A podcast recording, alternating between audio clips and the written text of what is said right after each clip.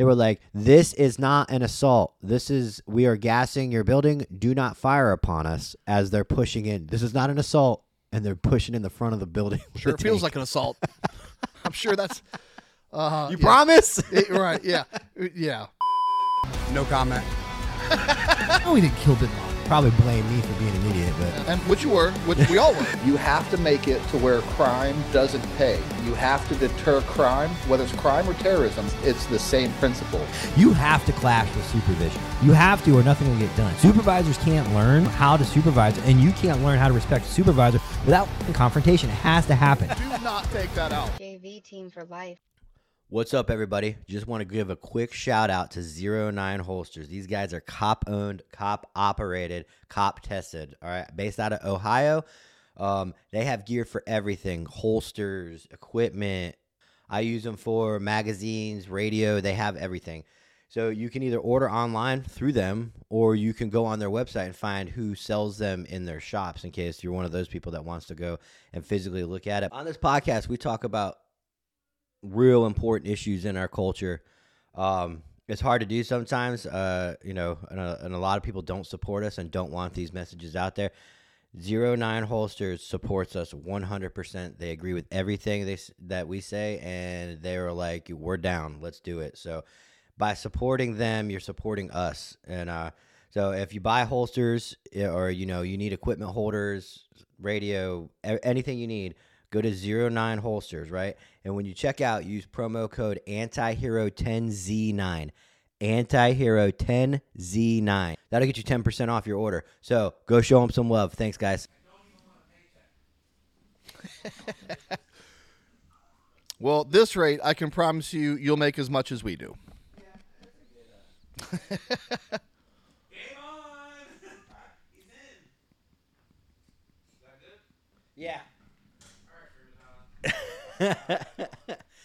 Welcome back to the Anti Hero Podcast, part Delta Force, part Street Cop, all podcasts.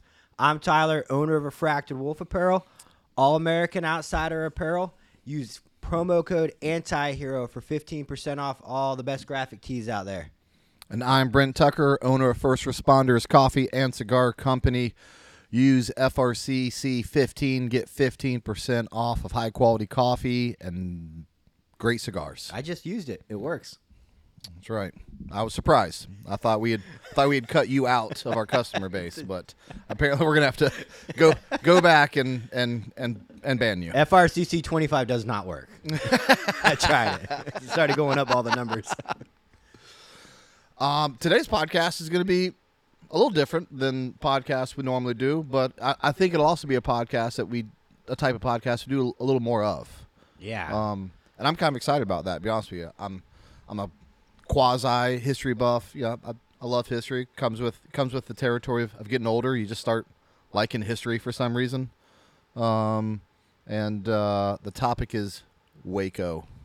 not just Waco, but like the origins of like Mm. of like David Koresh and Here's- why. so obviously I learned a lot, you know, more about David Koresh and the Branch Davidians, uh, you know, doing the research.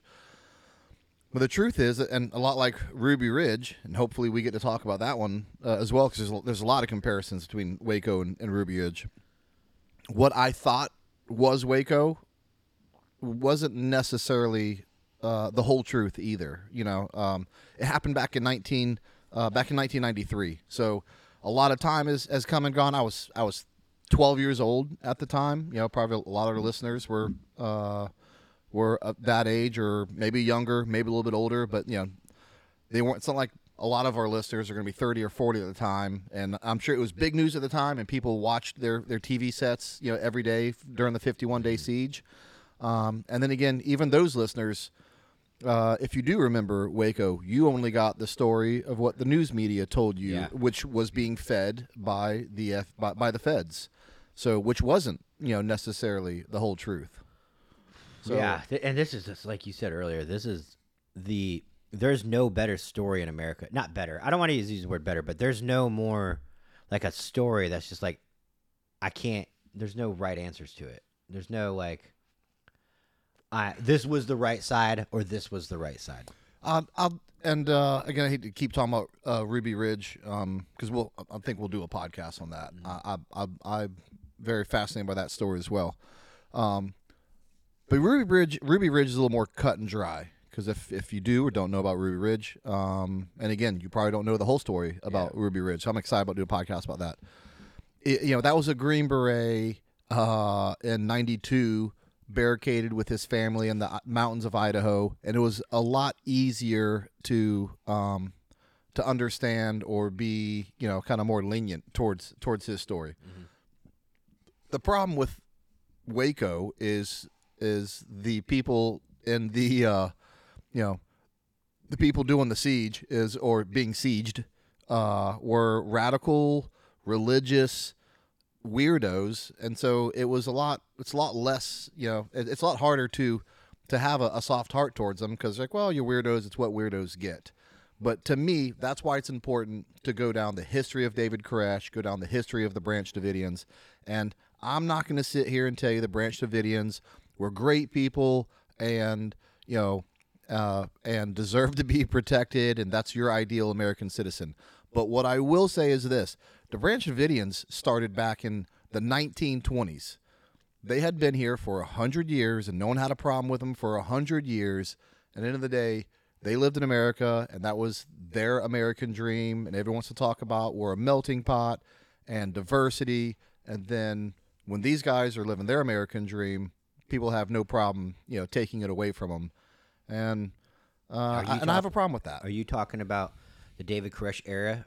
We had a problem with it. Or are you talking about like because what was No, I'm talking just I, I I'm just like when people hear the Waco story, you know, they they they seem to think, oh, well, they're just they're just religious fanatic wackos, uh, you know, multiple wives, young kids, uh, and I'll get into that. And there is some truth to that. And I'm not trying to paint them as saints. They are not saints, but I also don't believe they're the evil that the feds would have liked to paint them as because it'd have been a lot easier to uh, you know to it'd have been a lot more palatable that 80 plus Americans died Yeah. that that were that were evil antagonists when that's just not necessarily the whole truth. I'm interested. I'm interested because I, as the timeline goes, it goes Ruby Ridge, then it goes Waco, Mm-hmm. and then there's a direct correlation to the Oklahoma City bombing, which is you know That's something I didn't know either until I, until I started pulling Yeah. this string. And you think the Oklahoma City bomber is is uh, some deranged weirdo, which he is. N- no, do not pull this out of context. Absolutely is.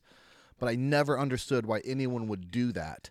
And after doing research into Ruby Ridge and Waco and what the government did to those to those people, I'm just saying I understand why How it w- happened. how it happened, Yeah. and how that would turn a fanatic to be his last straw to do something. Yeah. doesn't make it right. Yes, Does not make it right. But uh, it it it kind of connected some pieces, and so and you're right. Even that it all they all kind of um uh they're all connected. Ruby Ridge, Waco, and the Oklahoma City bomber. Um, uh, with Timothy McVeigh, uh, all uh, was the domino effect of how the government handled themselves in, in the early 90s. yeah. There's a common there's a common theme of being shredded on. Yeah. you know. and and and it is a little ironic, you know, me doing this because um, I'm sure some people will, will will see this and be like, oh, you know, if you're a fringe right wing, like, oh, Brent's on our side. You know, he's uh, he's an all anti-government and conspiracy theorist, and that's just that couldn't be any further from, further from the truth. I'm not an- anti-government. Don't get me wrong.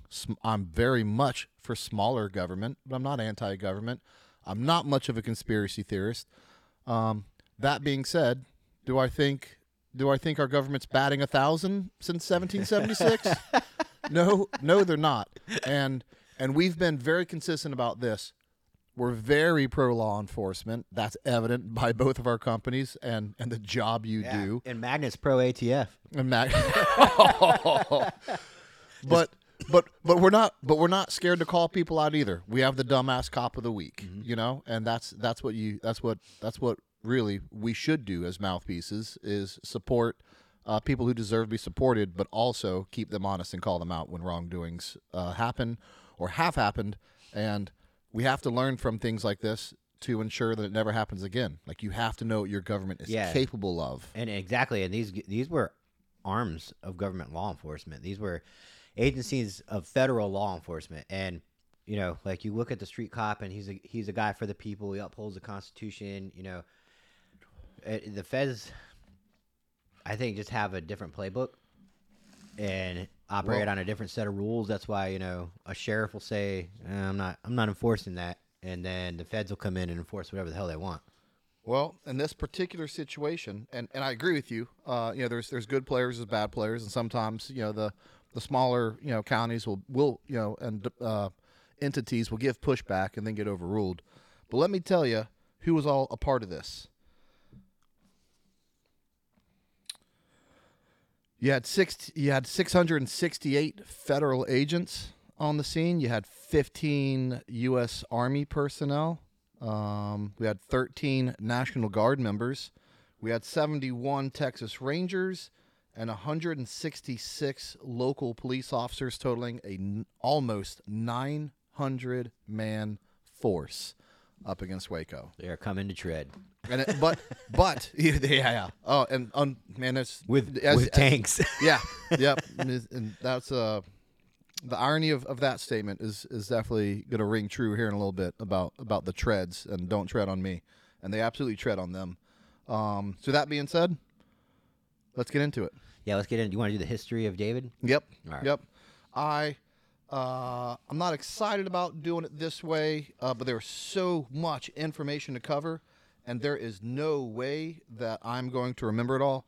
I had to write a bunch of notes, and I'm gonna do uh, a fair amount of reading, but uh, it just it, it just is what it is to be historically right and and, and get the get the get uh, get the story right. So. For this part of the story, I'm actually going to refer to him as Vernon Howell because that's his name. I did not know that. There you go. I'm I'm I'm excited that I did the uh, kind of the history part of it because you're going to get to you know uh, hear it for the first time as well and get and get the reaction of of who uh, Vernon Howell was. Vernon Howell was born in Houston in 1958. His mother Bonnie Sue was 14 years old. As soon as uh, she was found out to be pregnant, um, the dad left. So he, he he never met his dad.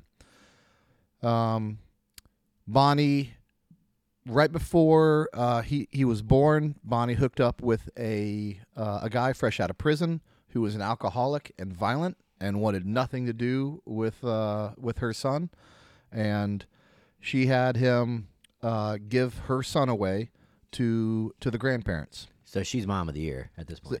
Mom, Yeah. mom of the year. Yeah. So right off the bat, we can stop there, and and and you and you can now understand a lot more about about about uh, the person you know as David Koresh and how someone. If this is your beginning, we've talked about another podcast. You know, we talked about it on Raising Alphas. We've talked about it with the uh, the biblical podcast with my brother. How important the family structure is to have a, a, father and a mother, having them both present in someone's life. Because when you don't, this is what happens. Yep. And you can go and say, well, that's that's a you know that's that's cherry picking. That's not cherry picking. I mean, I'm not saying they're all going to turn into David Koresh's, but the statistics aren't with you for that person to grow up to be a productive citizen. Yeah. So I don't think is going to raise any eyebrows that uh, that was uh, his early childhood. It gets worse, um, and get, and it gets weirder. Uh, he goes to live with his grandparents. Um, his grandparents, who are still young because his mom had him when, when she was 14. His grandparents then have two more kids um, after he goes to, to live with them as, as a baby. And so he was raised, I gotta say this right, he was raised with his aunt, sister, and his uncle, brother That were younger than him. that were younger than him. so, um, the his mom gets remarried and gets remarried to to to uh, uh, apparently a, a pretty good guy and kind of gets her life back on the on, on the right track. Uh, Royal uh, Roy um, Roy Holder. Uh, I'm sorry, Roy Holdersman. Um, and uh, he's a decent guy, and he's like, "Hey, yeah, I want you to bring, I want you to bring your son back. We're gonna, we're gonna raise this family." They end up having uh, another, uh, another son who has a half brother, um, but uh, and brings Vernon uh, back to Dallas to live with them. Now, he's like, if I remember, he's like five years old when this when when this is happening, and so when his grandmother and aunt and uncle would come visit him, he would cry uncontrollably, begging to go home with his mom, which was his grandma. He'd call her mom, his his grandma, and uh, his his aunt and uncle. So he's at a very young age. He's just very he's very troubled. You know, Yeah. that's, that's just a that's a lot to unpack there. Um, the as the story goes, Roy, his uh, his new dad, um, was cold and hard on, on both his sons, and they grew up in a rough part of of Dallas. Um, at age eight, Vernon was uh, cornered and sexually assaulted in a barn. Um, that's again, it just got like keep on like peeling back these layers, and you're like, yeah, uh, that's Was the dad hard, as in like hard for ba- like back in the day when dads were hard, or was he like un- out of? Man, that's a good question. I, I, I don't know, but I did read several uh, articles about his, you know him him growing up, and they actually both um, or all of them you know referred to how how hard nosed uh, his dad was. But you know, Yeah. I'm not even saying that's a bad thing. That's you know, it's just a thing. My dad was I was say, you- was you sound- was a very hard nosed uh, guy to, uh, growing up. Um, but I can tell you this: my dad wouldn't would not let uh, anyone sexually assault me, and there would have been hell to pay for that. So I, you know, uh, obviously there's no one to talk to in that story, but you know, I'd love to dig deeper in that. And you know, did his dad even know? What did his dad do about that? Um, you know, was he, was he too scared to even tell his parents? But uh, obviously, someone someone knew because the truth came out. And at eight, he was cornered and sexually assaulted in a barn. Um, he was described as lanky, awkward. Um, he was dyslexic, so school was very hard on him.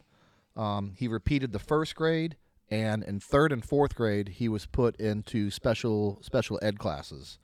Um, and his nickname throughout elementary school was Mister Retardo.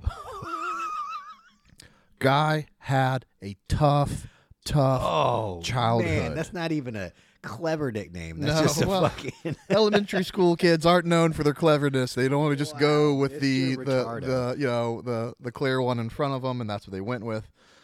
Um, but the truth is, even though he, he had all those things going against him, he was far from retarded. Um, he gravitated towards music, mechanics, and religion, and he could take things apart. He could fix them, put them back together, uh, and th- that type of you know intellectual proud that that takes smarts, you know, to to be an engineer and, and mechanics. Um, um, by age fourteen, he had according probably to him or to some people, he had memorized the whole Old Testament. Now, if that's true, that's amazing. Yeah. Um, and and and to me, it's one of those things. That even if it's not true, I bet he memorized a whole lot of the Old Testament, a lot lot more than lot more than I memorized, uh, and and more than He could know, read. He could tell you the Old Testament almost verbatim. probably. That's that's that's the claim. Um, school is unforgiving still, and it was it was agreed that he should move back with his his grandmother. It's around middle school time with Tyler, um, Tyler, Texas, to get a to get a fresh start. Um, and man, that and that was the right call. Man, that was the right call. Um, he was going to go. He was supposed to share a room with his uncle brother. Um, and immediately upon seeing that, he looked back in the shed and said, "You know what? um, I'm gonna I'm gonna remodel that shed. I'm gonna live in the shed, and that's what he did. And he remodeled the shed by himself. And you know, according to the stories, that everyone who came and visited him in that shed were like, "Man, this is really nice." Um, he continued to learn. He taught himself how to play guitar. He, tur- he continued to play guitar. He starts kind of coming into his own, and now he's a, a confident guy. He, he would have girls, you know, come over to, to his. He had friends in the neighborhood. He was uh, welcomed at this new school. He got a fresh start. He wasn't Mr. Retardo anymore. He's a kid who can play guitar, lives even even though it doesn't sound cool right now, but as a middle schooler, you you you living in your own place, you Yeah. know, even in a shed. People can come over, stay up as late as you want. You're kind of a cool kid. So he's starting to kind of come into his own uh, with this with this fresh starts. Um, he's even kind of he's even looked at as a, a handsome young rocker. Uh, I read one article later on in life that he actually moved to to L.A. because he wanted to be uh, he wanted to be uh, uh, uh, in a rock band. Um, and he was he was looked at as persuasive, insightful, and even inspiring. So, um, I mean, again, this fresh start did did a lot for him. But at age 16, uh, he had to move back with his parents, and it was agreed upon by his friends and family. And here's what's crazy to me when you read this story: even his principal and school teachers that he should not go back to the same public school system that he grew up in. Yeah. That must have been pretty bad then. If everybody's if everybody's like, yeah. So they all agreed. Um, they put him in a private school called Dallas Junior Academy, which is a seven-day Adventist uh, school, and he was ex- uh, he was accepted, um, but he continued to learn about the Bible, and he started getting into. And now he's a confident, you know, now he's a confident young man. He knows a lot about the Bible. Uh, Do you and know- he's challenging his professors and his teachers at this high school, and he's challenging them to a point. Well, they can't they can't defeat him. Does he have any outside Christian influence on him, or is this all interest that he has? His his mother is deeply religious. Okay. Um, I didn't hear anything about his, his grandmother being deeply uh, religious, but yeah, his his mom's religious.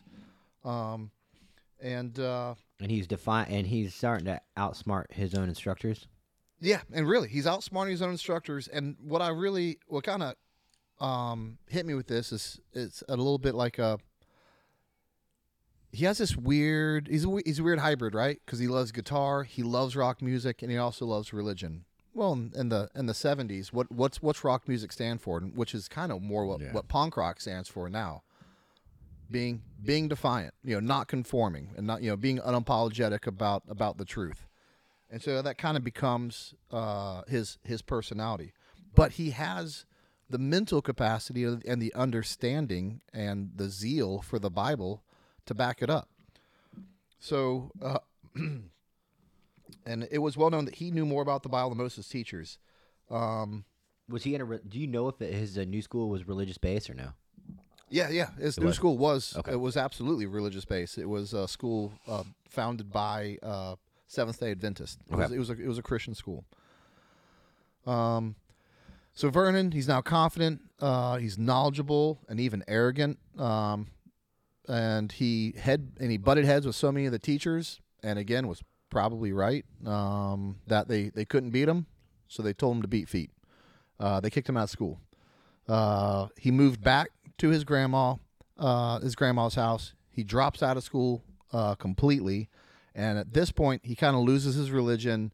He's he doesn't really know what to do with his life. He starts doing carpenter jobs, and he picks up carpenter jobs where his grandma lives uh, in Tyler and where his mom lives in Dallas, and he's going back and forth. He kind of can't hold down a job.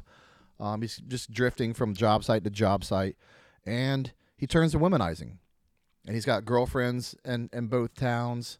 Um, He's getting back at everybody for calling him Mr. Retardo. that's right. That's right. and and really, like, and to me, when you start hearing this background out of him, you start seeing this re- this theme and this beginning mold of of of a of a guy who got no attention and only negative attention, and then he he he finds a way to reinvent himself. And now he's kind of a ladies' man, and now he's womanizing, you know, taking advantage of all his missed opportunities. Um, and you know the, the, the womanizing and wanting to be accepted and all that you know will come into play later uh, with the Branch Davidians. But this happens at a at a young age, and this is reoccurring as well. Well, I'll share you some more. Um, and when he's 19, he knocks up a 15 year old. Ooh. Now I will tell you this, and again, a reoccurring theme. Uh, I'm not telling you that's right, but I'm going to tell you it's legal. It wasn't until the 2000s in Texas that they raised the age of consent from 14 to 18. So it was legal.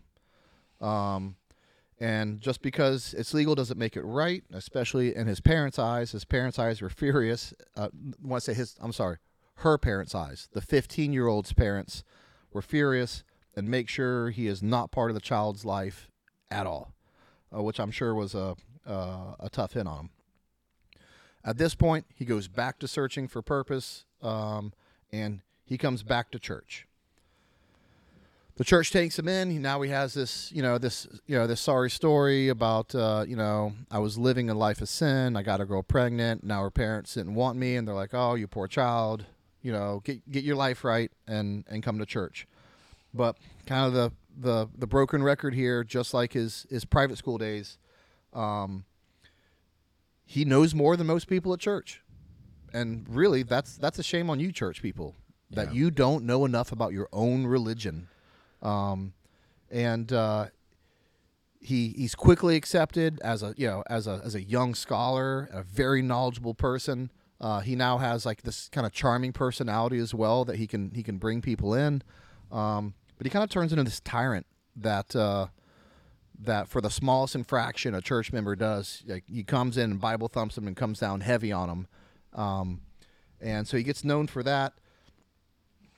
Um, at one point, he falls in love with the preacher's daughter, and uh, That's a rebel for you. oh yeah, I know the, his his rebel part just can't his his rocker part just can't completely go away, and this is I believe the beginning of him.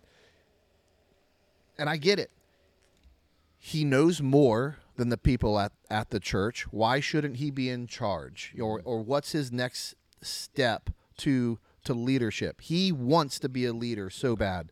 And to be, you know, affiliated with the pastor's daughter kind of kind of fast forwards him into that. And this is the beginning of what I'm no, I'm putting the pieces together in that. This is but it's it's quite evident in just a very few a very few years here in the future that that's a problem. Well, he comes to the pastor and says, "Hey, God told me uh, told me that uh, I'm supposed to take your daughter as a wife," and the pastor kicks him out. No, no, he doesn't. The pastor disagreed and kicks him out of church. But as you can see, he's a, he's a troublemaker, you know, and and you know, in one aspect, I'm sure he- the pastor is tired of him uh, riling up the congregation, admonishing people over small things, and it's like, you know what? We brought you in, and you're just more trouble than you're worth. And now you're telling me that God's talking to me, talking to you, and to give you my daughter. That's probably the final straw for him. Mm-hmm.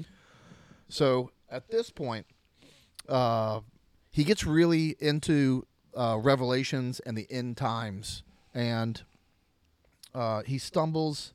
Um, he stumbles on this uh, the, this Revelation seminar, um, and taught by James Gilly. Now, James Gilly was unique in the fact that he he wouldn't just teach the Old Testament or the New Testament, the the Revelations. He would put a creative spin on it, and he'd have these elaborate shows, and then he would pull in um, news headlines at the time, and you know, and show how they line up with Revelations, and and a ton of people were were gravitating towards this, including including Vernon Howell. He gets so caught up into this, he comes up to James Gilly and says, Hey, I know a lot about the Bible too. I'm a pretty personable guy. You know what we should do? We should expand this thing and uh, and you you let me take this show as well and we can reach twice as many people. Now, I'll tell you from one aspect from a Christian side, why wouldn't you if you believe this to be true, why wouldn't you want more people to hear about it? Um, maybe it was the way he he approached him on it.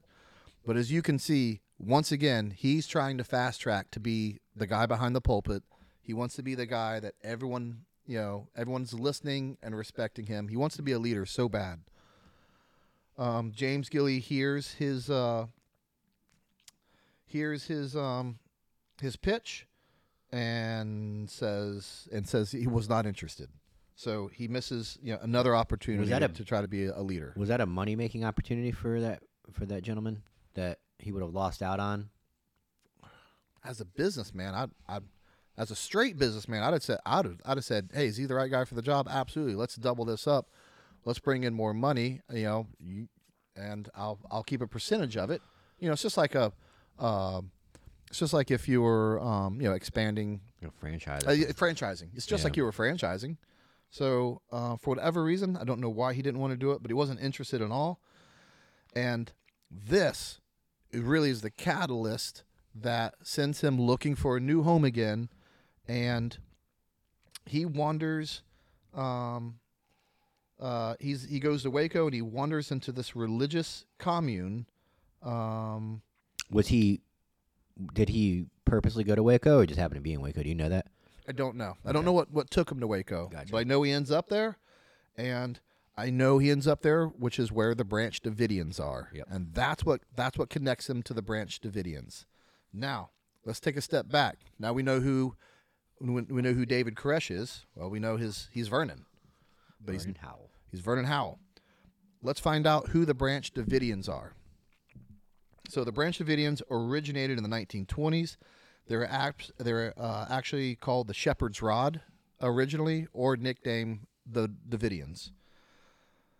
Um, they had 200 acres of land. They were a self-sustaining group. They were strict Bible followers, um, and they believed contact with the outside world was harmful. Um, they eventually expand to 300 acres as the population increased, and the um, the founder of them predicted the end of the world was going to happen in the 1950s. That's a common mistake by by occultists. I don't know why. I don't know why they think that's a good thing. It Put never a date on it. Yeah, don't put never, a date on it. Never put a date on it. Yeah. It never it, it never ends well. And uh, he he's got too full of himself. He puts a date on it. Surprisingly enough, if you're hearing this podcast, you know how that ends because we're still here. It doesn't happen, and in 1955 he dies, and his wife Florence takes over um, Shepherd's Rod. She's they're they're continuing to grow. She sells the property and she buys a thousand acres. Now, for for a guy looking at land himself right now, I'm thinking, man, I can't afford land. Maybe I start a cult. A good way to get a thousand Religious acres. exemption. Um, so they buy a thousand acres, um, and then, crazy enough, just like uh, um, just like her late husband, she makes her own claim of of of an ending of the world is happening in 1955. Um, surprise, surprise again. It does not happen, and it and it uh, doesn't end well. Uh, in 19 and, and they have a bunch of people leave. They actually had a, a, a massive amount of people flock to them, thinking it was the end of the world, and they were all going to spend their last days together. When it didn't happen, uh, a lot of people left, and when a lot of people left, um, in 62, she disbanded the Davidians and she sells the land. Well, one of the one of the branches of the Davidian was so the branch Oh, the- Davidians Branch Davidians. Okay. um, was uh, Ben Roden. Um, ben Roden in 1973, um, he buys back some of the original land and 77 acres worth and gets the band back together. Yep. Right back in their original land, he buys kind of it. like Lynyrd Skynyrd, like not the full band, Mm. but just enough to where you can still. just enough where you can still make music. Um, he he he's he gets a little smarter and he wisely prophesies that the end of the world is that Jesus is going to come back, but he doesn't put a date on it. He says, if spiritual maturity is reached, Jesus will come back. What a Yeah. what a obscure, a broad, right, right. So he has no, he has, he has, he has, uh, he has no intentions of giving up power uh, based on a, a date coming and going. If spiritual maturity is reached, Jesus will come back. Um, ben Roden is growing older, and, and a power and struggle incurs for the next leader between his wife, um, Lu, uh, Louise, and his son George. This is where it gets kind of interesting. and it is it's all about power it, it really is with these guys so um louise pulls a fast one because she's gonna have to you know fight basically her son for the for, for the power of this organization and she says the holy spirit came to her and told her that the next leader would be a feminine figure No, the Holy Spirit came to me. she's not saying it's her she's just saying it's not you son it's gonna be a, a feminine figure um, because of her, her, her seniority and because what the Holy Spirit says, this allows her to become the next leader of the Branch Davidians.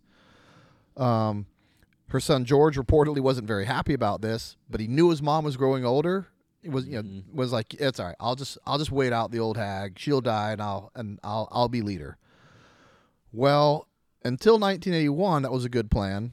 because a guy named Vernon walks in to the Branch Davidians and starts dating a 77 year old named Louise.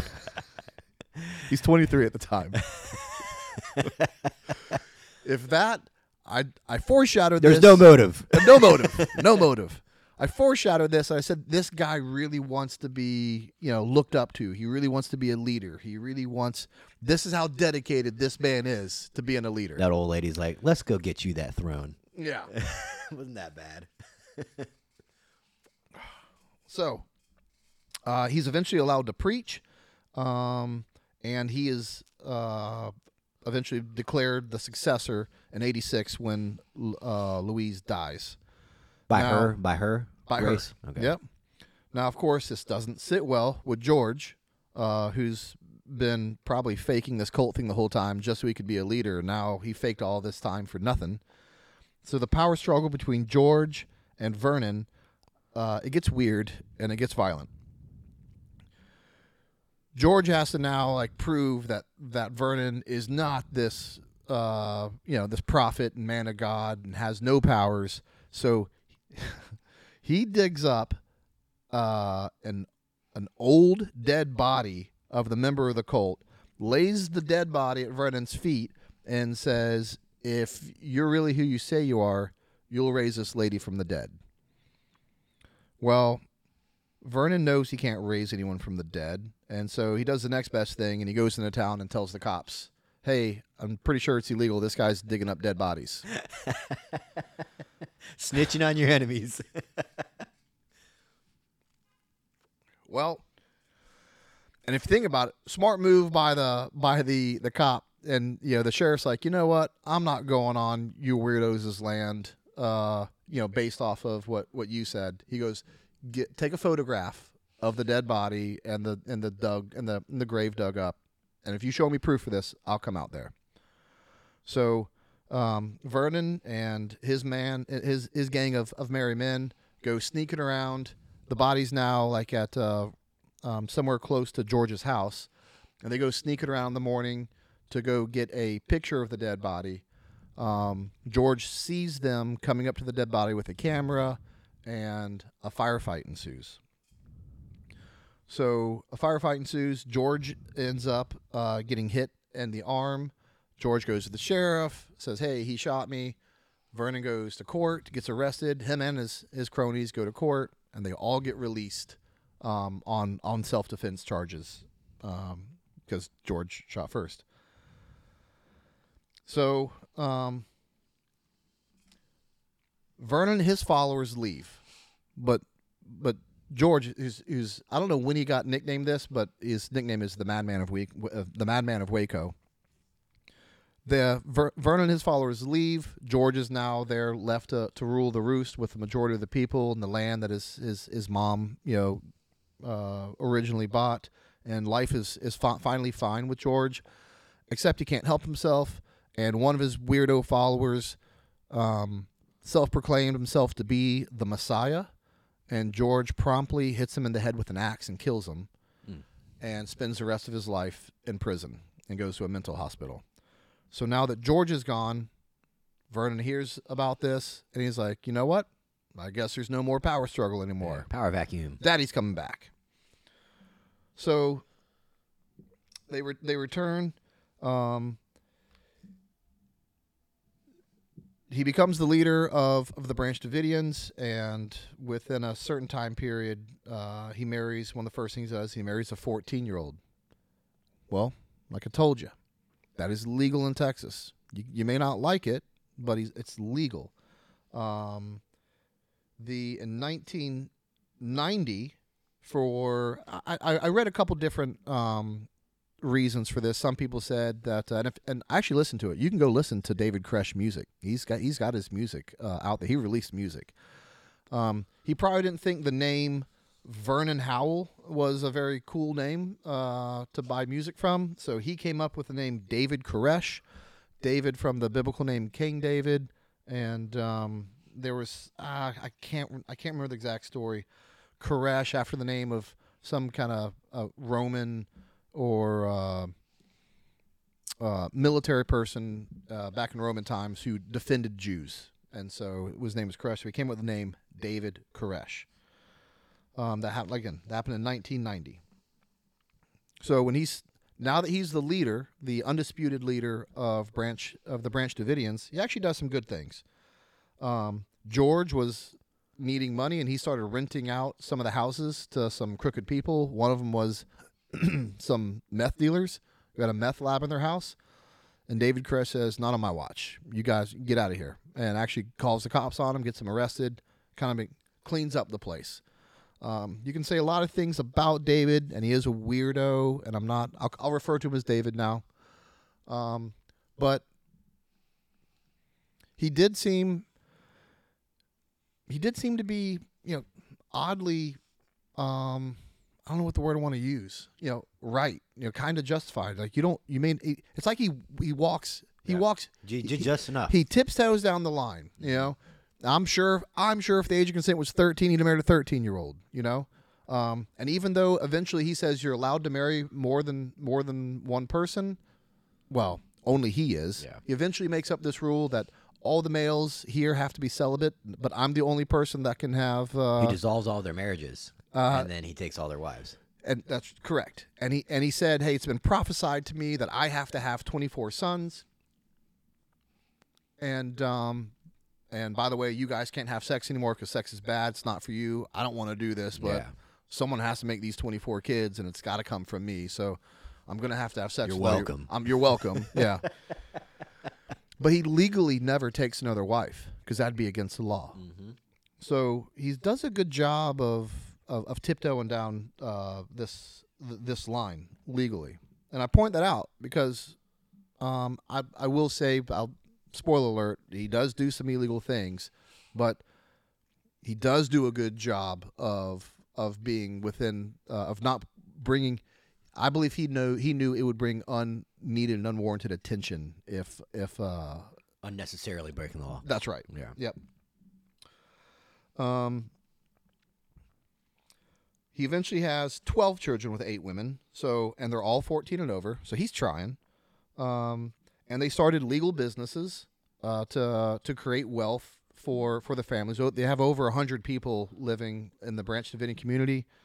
Um, um, by the way, they're all living in separate houses. So when you look at the Branch Davidian compound as you now see it, this is how this is how he did it. He instructed every member to dismantle their homes and to take all the construction materials and they're going to build one big home from all your little homes. They went they went transformer with it. Wow. And so I didn't know that. yeah, um, and I'm sure it was a uh, It- It's hard enough to sell T-shirts and coffee to people. Can you imagine selling this idea to people and have them go, "Okay"? like people back Again, then. I know it sounds weird, like I'm like I'm giving this guy credit, but I give credit where credit's due. Like what, like as a leader, you know, to have people have that type of trust in you, you Yeah. when a guy tells you you'll dismantle your home and they do it, that's crazy. I don't, I don't know. Take a step back. I don't know if that proves what a great leader he was, or just what a what a sucker these guys was. And the truth is, it's probably somewhere. Yeah, he's between the two. probably like a great narcissist and a great influencer and a great manipulator and mixed yeah, with good words. Yeah, manipulator, influencer. Yeah. So this this compound that they end up building. Let me just tell you about that a little bit since we're since we're on the subject. Um, has a cafeteria, has a food storage. Um, the food storage was believed to have food for over a year of supplies. It had a gym, had a pool. They buried a school bus in a bunker system that was only accessible by a uh, by like a trap door. Um, you know, to, to hide out. They had uh, they had fuel tanks. They had a water tower, uh, which is a four story water tower that also served as a as a lookout tower. Um, so, I mean, I'm sure it was. Uh, I'm sure it wasn't the code. I'm sure it was a uh, construction nightmare, but but they But, did. I mean, and I'm assuming it all came from his brain. So to be able to build a compound from scratch, you know, with your ideas and have it functioning to a point where right yeah they lived live in it for years yeah and uh, and and they had and, and they had room to grow like they they weren't like hey it's just us there was uh, apparently room to grow uh, in this compound as well So how did they sustain themselves? Well, they sustained themselves through tithing, a ten to twenty percent tithing. Everyone there had had to tithe their income to him. Did they have jobs outside of it? Some had jobs outside of it, but some had jobs that were connected to the businesses that they started. They started three main businesses. One was a uh, a sewing business, little little sew shop. Sure, like kind of little Chinese Nike sew shop. Um, one was a auto body repair, and last but not least, um, they owned a gun store called the Mag Bag in town, which which because one of the members had an FFL, and that uh, and that business did very well for him. So enter in, you know, to kind of like every whether it's the whether it's uh, an old civilization, whether it's a cult, whether it's political power, there's always someone coming for your job, and uh, and the same way. The same way Dave got into power by by sneaking his way in, this guy named Marc Breault um, also s- started believing that he should be the man and he should be the one to have sex with all the wives. And um, It's fair. he starts this he starts this coup and an unsuccessful coup and he gets kicked out. Now, this is actually a very important part of the story because and again, like Ruby Ridge, where do you where you get your intel from is so important. This happened to me as an ODA member uh, overseas when we collect our, our own intel and even even the Delta Force. Validating your intel is everything. And there were a couple missions we almost went on as Green Berets, uh, one in particular, where um, this guy was told us his concrete factory was smuggling uh, weapons through all all the concrete trucks leaving the concrete factory. And we are about to go in there and wreck shop. And you know what we eventually found out? It was a competition. It was the competition. That's awesome. Good So, on him. Good we try. actually we actually went there to talk to the guy uh, to to kind of validate it and said, "Hey, just want to let you know we got this intel and we'd like to come look at your facility." And so basically did a you know just walked up there instead of doing the hard knock in the middle of the night and Yeah. taking by force. We just went and talked to the guy, and the guy goes, "Let me guess, who told you?" and gave his com- his, his competitor's name verbatim to us. And right away we were like, "That's what we thought." We're still going to look at your place, but Yeah. we're pretty sure we know what's going on here. So some stories never change, and that is the story of Marc Breault. Marc Breault gets kicked out. He's not happy about it. He's documented as saying he's going to get his revenge, and that's exactly what he did. Boy, did he. He makes several, several, um, many phone calls to CPS saying that there are bad things happening to kids out there sexual assault, sexual misconduct, underage sex. Um, CPS takes takes these things seriously, and they made several trips out to uh, the compound. No charges brought against them. I'm sure they left that place going. This place is weird, Yeah. but But not illegal. But, but they're not illegal.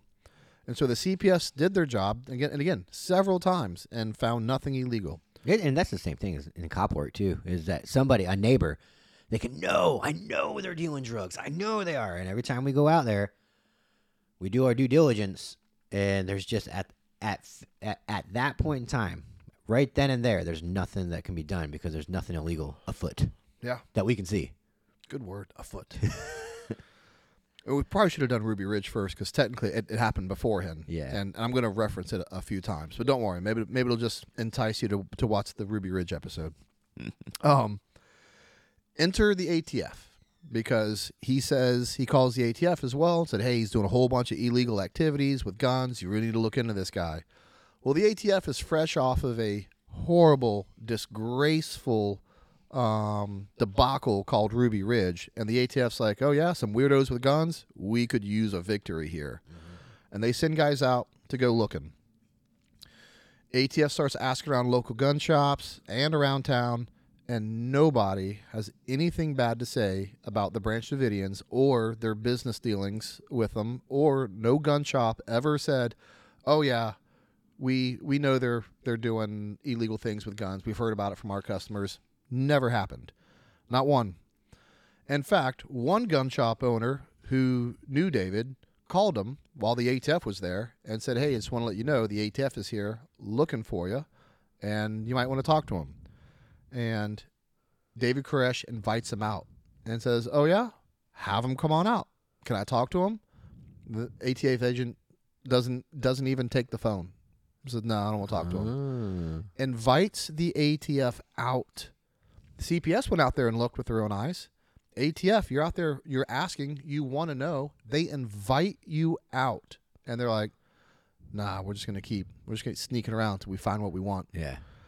um, they turn it down. So not only not only do they turn that down, they decide to rent a house across the street from the compound. And I think this is, in, yeah, I'm sure you've, you've heard at least some of the stuff that you know that I've talked about, but you're you're probably caught up to the Yeah. to the story now because now we're kind of starting the The the- documentaries yeah, and the, all the that siege and the documentaries, yeah.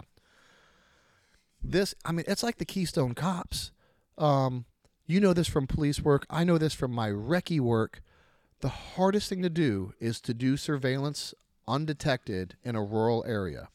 They have, I, I don't, well, I'm guessing 77 acres uh, still. Yeah. When something moves or is out of place, it's a dead giveaway that something's going on right there. you and and they rent the, pretty much the only house in the area and it's right across the street uh and the, and and apparently they unload boxes and boxes and boxes of surveillance stuff into into the into the house. That's right across the street from their compound.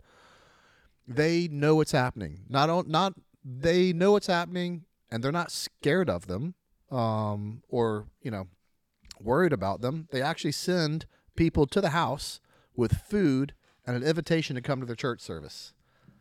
And the ATF agent uh, opens the door, just cracks it, says the least amount of words he can he can do, and slams the door on them. And so those members go back to the compound and report what happened. And now the compound is starting to get scared. They're like, they're you know, we've invited them out to our compound. They said no. Now they're moving in a team to watch us across the street. We tried to be friendly neighbors. You wouldn't even open the door. I'm sure they took their food. Uh, you won't come to our service. You won't have any interaction with us, and you're cold. This is the beginning of them fearing. This is going to be a problem. this is going to be a problem. Yeah. yeah. Handwriting's on the wall.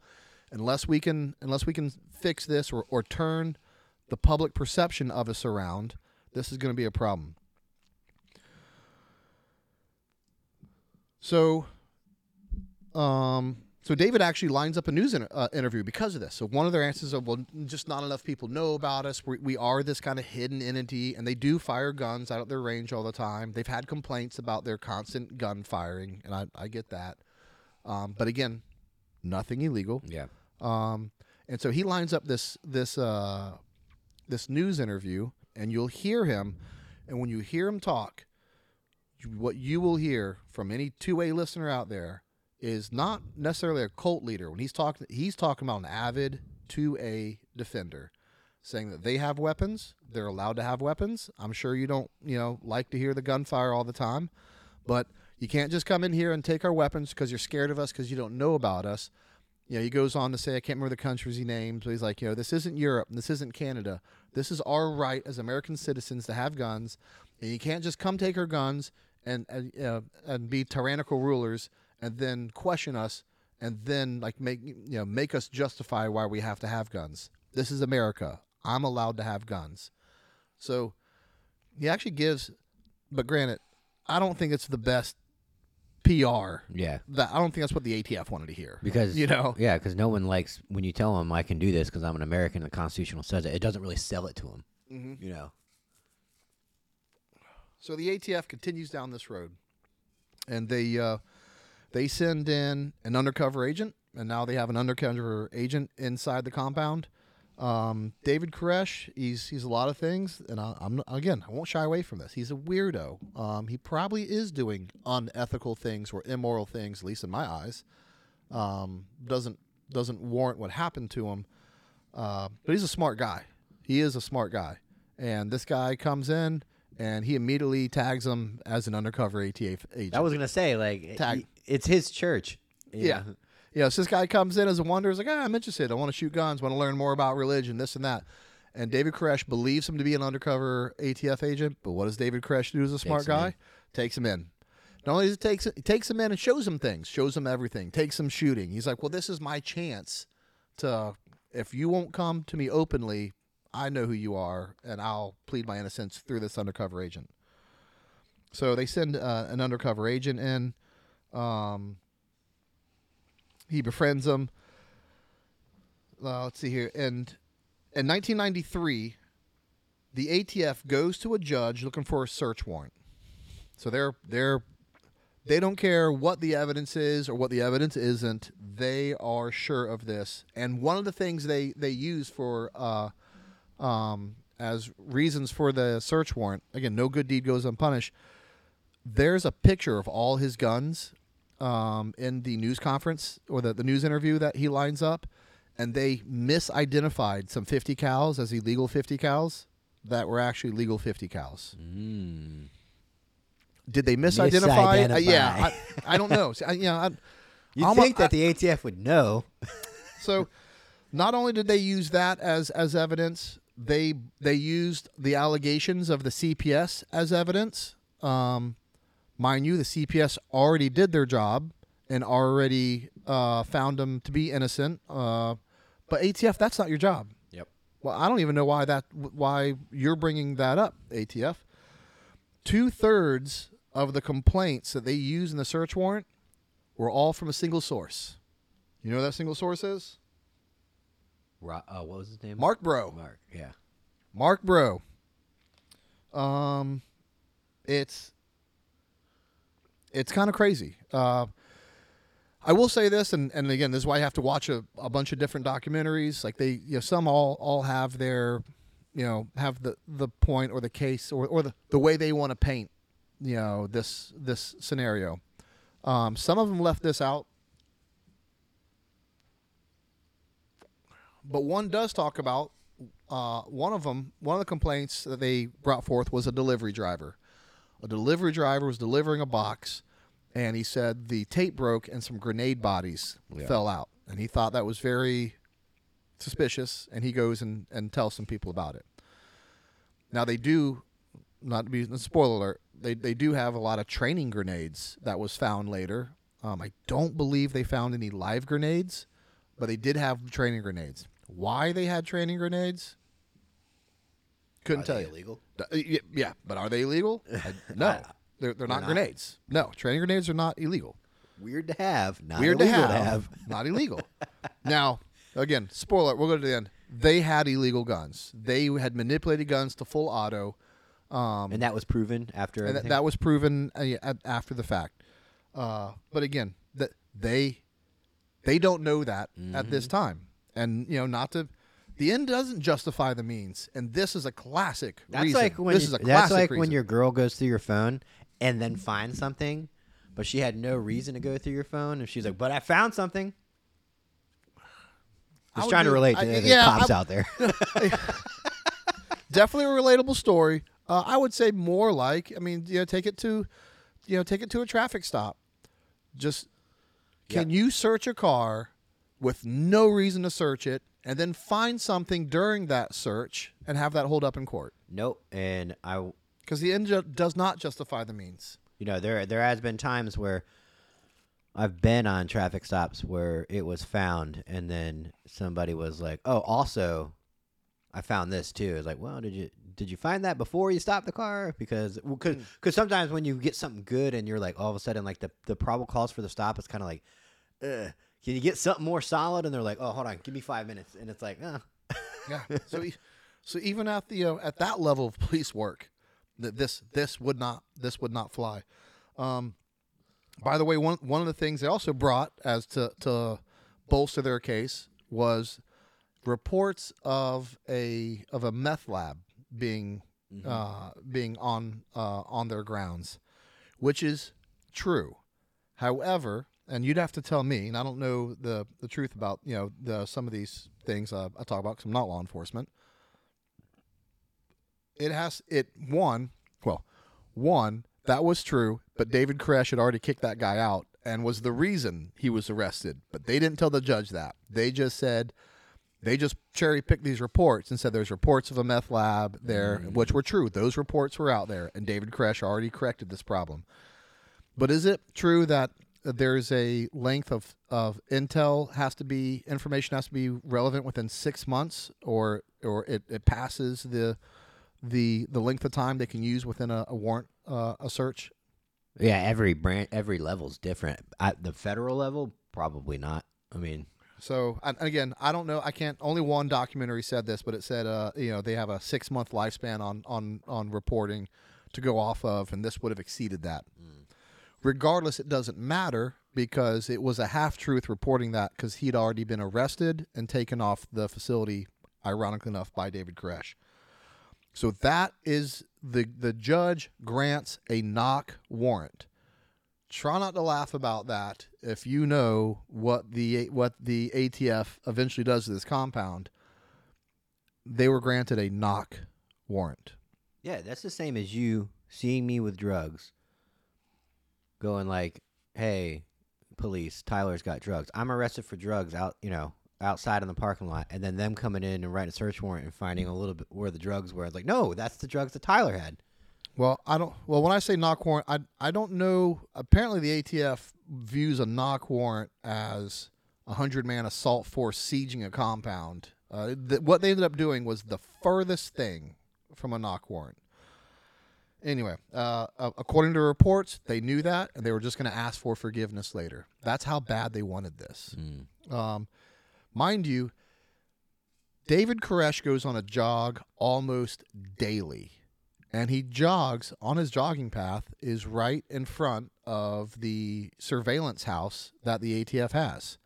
He also works uh, at the at the Magbag, makes trips in, into town all the time. If you wanted David Koresh, one cop car could have got David Koresh anytime you wanted him. Mm-hmm.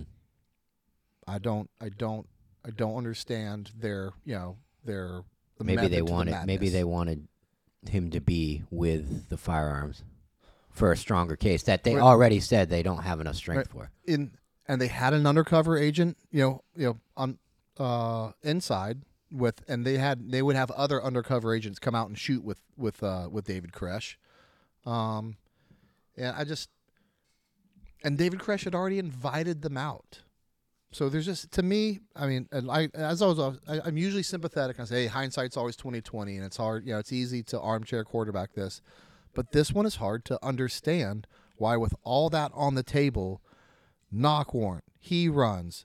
You know, undercover agents down that you know are, are in there. Yet you're using intel from from old meth lab reports. You're using intel from uh, a disgruntled member of this and CPS reports that have already found to come up. You know, unfruitful.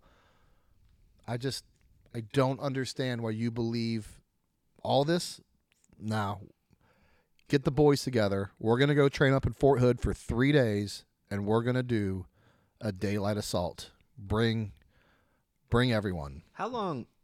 And it's only I say this, but it's only what like ten years after. No, maybe twenty years when it happened. But I mean, like, look at the amount of preparation and intelligence uh, verification went through to find and assault the most wanted man in the world. All that that time that okay, we know it's him. How long before they actually executed that? You know, as opposed to the, months and months and months. the months. ATF's like, now we gotta do it now. You got to do it now. I don't know if this is true. Please, all you guys that uh, are smarter than me, and and uh, we'll we'll put it down in the comments. Um, I don't know if this is true, but I'll go off on some of these conspiracy theories. I'll I'll enter, I'll entertain some people on this.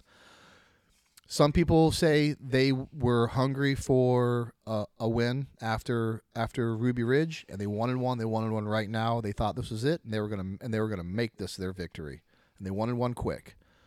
I don't I don't think that's a I don't think that's a crazy conspiracy. No, it's, Um, it sounds political. It sounds the- like The Yeah. other one, oh, go ahead. it just sounds like the ATF, like you're saying, is like we need to look good. But I've seen that at the local level. You know, like all right, well, this house is a problem house. No, it's got a couple turds that smoke weed in the driveway, and we'll waste tens of thousands of dollars in resources because they that house in particular happens to be living in the neighborhood of a council member.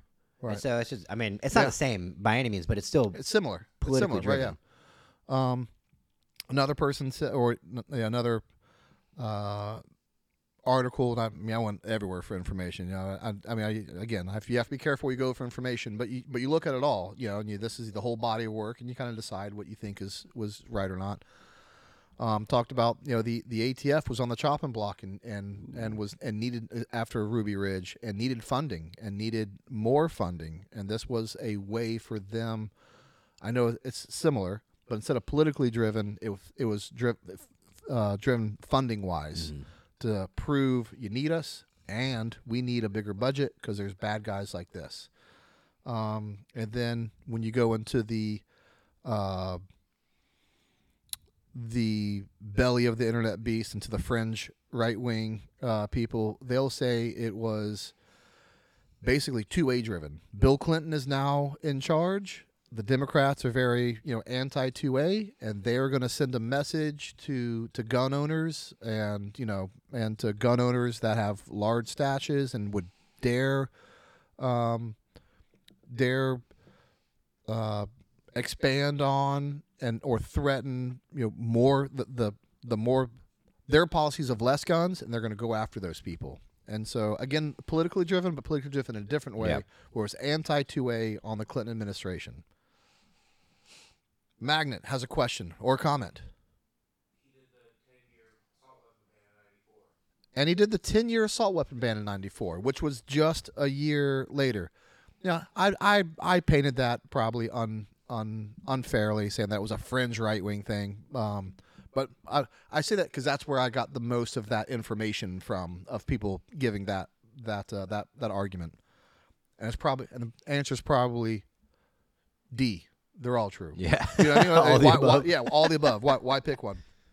All right. So the ATF goes to Fort Hood, and for three days they train up on this mission. Uh, now, they uh, it uh, it was called Operation Trojan Horse, which shows you the mentality of what they know they needed.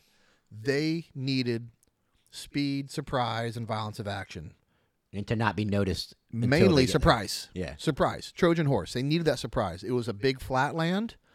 Um, it had a, it had a lookout tower. It would it is very hard to get a large a large assault force and and into uh, into that environment. Yeah, you'd see them coming a mile away.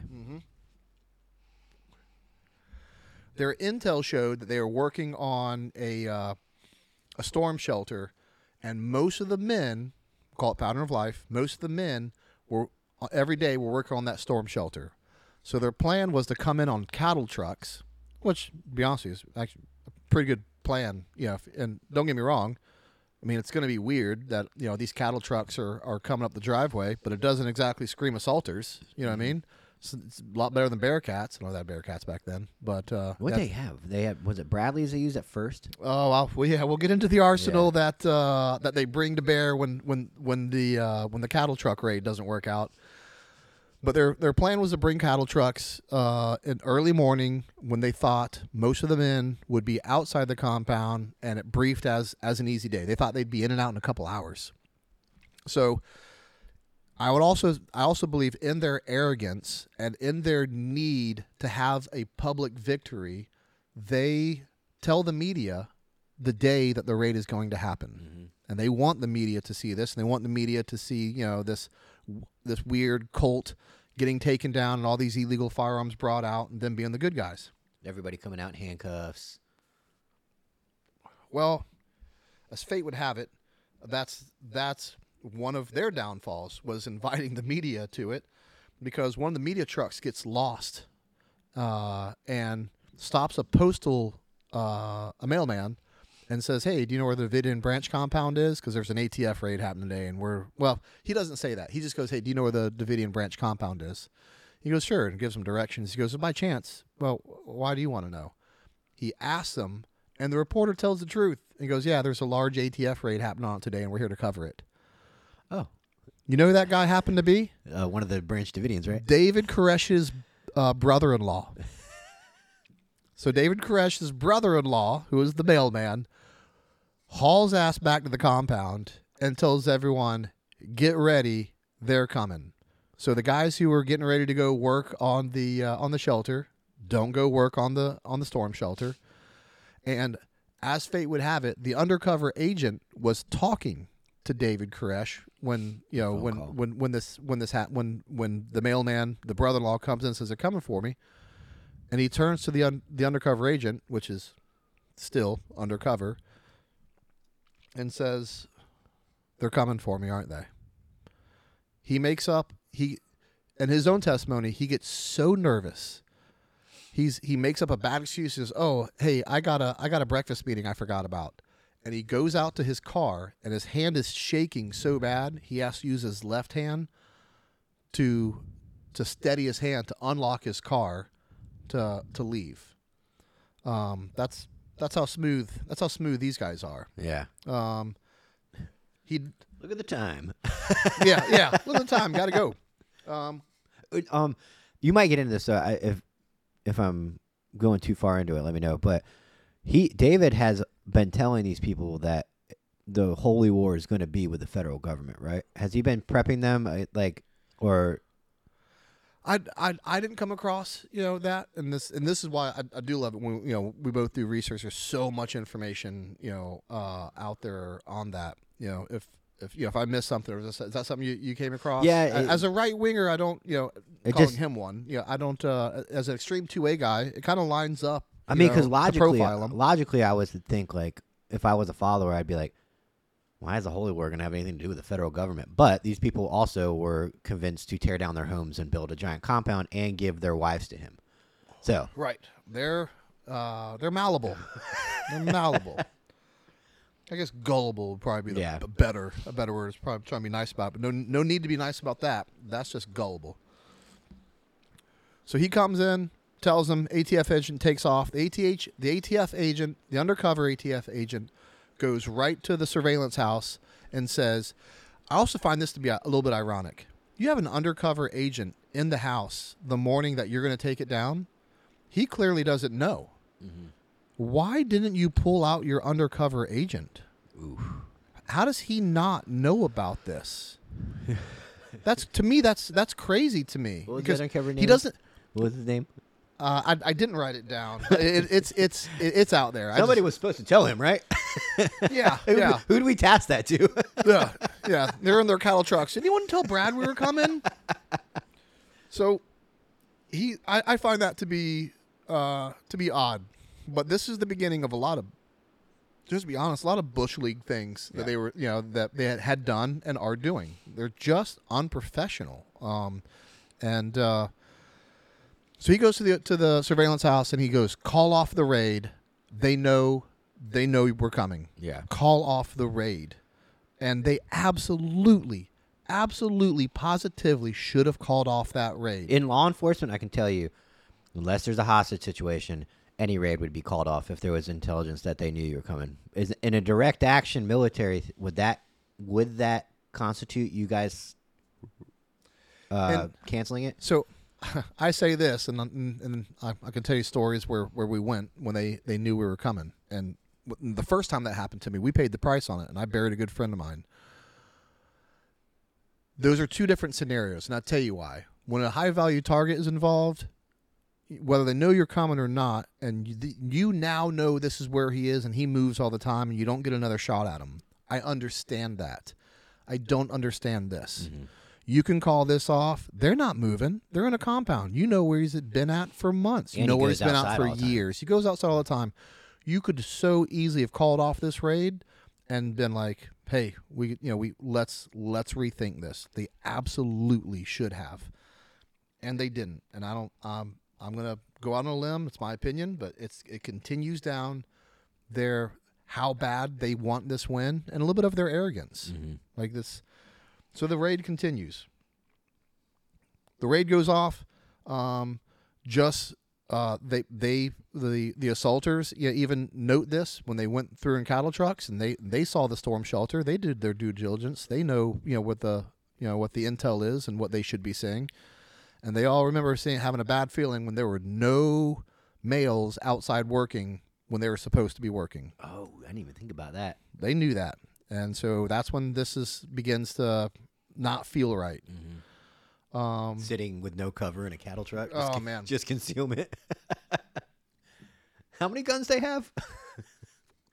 So they unasked the cattle trucks, um, and I, I kind of get it, but I, but I, but I, I but I don't. Um, I, I've sh- people are gonna yell at me for this, but it's just true. I've shot dogs on target, you know, and again, it goes back to Ruby Ridge. There was a dog, a dog getting shot that uh, that that kind of started the whole thing.